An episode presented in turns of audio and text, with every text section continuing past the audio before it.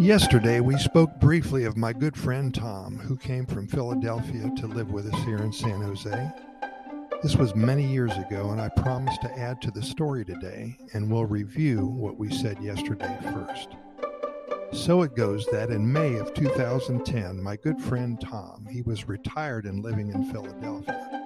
He used to talk to me every day on the phone. I always told him what Costa Rica was all about and how beautiful it was, how friendly the people were, how life was serene and tranquil after a year or so of listening to me rave about Costa Rica, Tom asked me if he could come and live at my home in San Jose.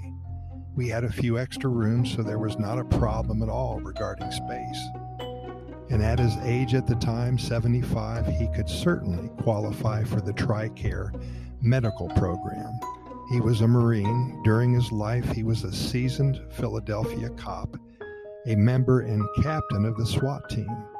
For five years prior to his retirement, he had so many stories to tell.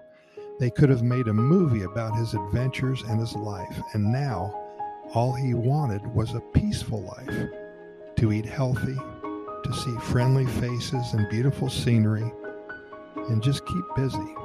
When he arrived, he quickly learned enough Spanish to converse with the locals. His perfect day was to walk to the corner, grab a cup of coffee, turn his head to the left and then to the right, and talk to anybody who was sitting next to him. After a few months, he knew everybody, and he did something beautiful to give back to the Ticos and the Ticas. He had some business cards made up that said, Clases de Inglés gratis.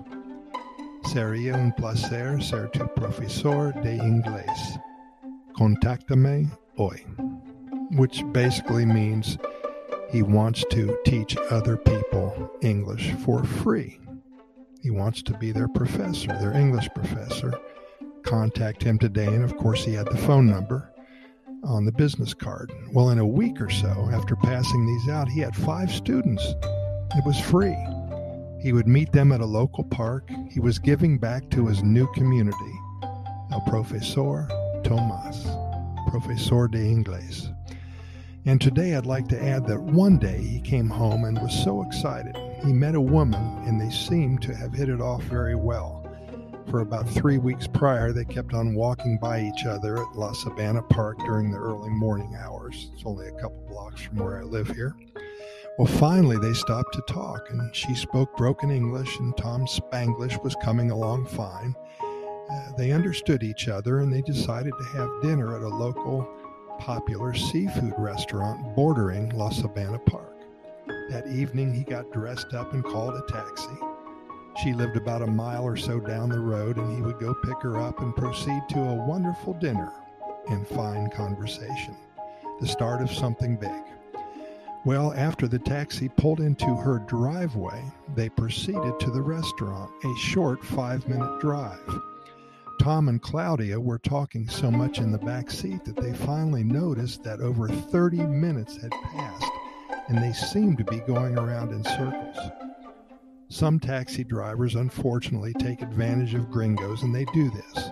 They find an alternate route to a nearby destination to work up a higher fare, thinking that you don't know where the heck you're going. Well, Tom, being an ex Marine and an ex captain of the Philadelphia SWAT team, he didn't like what was happening. He felt disrespected, but he understood he was in Costa Rica as well. He played along with the scam, didn't say anything, arrived at dinner, and had a wonderful time with Claudia, a perfect evening. On the way home, he thankfully got an honest taxi driver, and it took about five minutes to get her back home and then a couple minutes to get to his home. The next morning, he contacted the proper authorities and told them of the scam pulled by Juan Carlos Rodriguez, badge number 212443.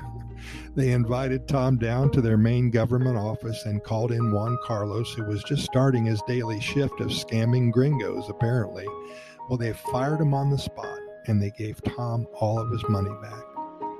Anything having to do with gringos and tourists here in Costa Rica, the government does not play with the reputation of Costa Rica.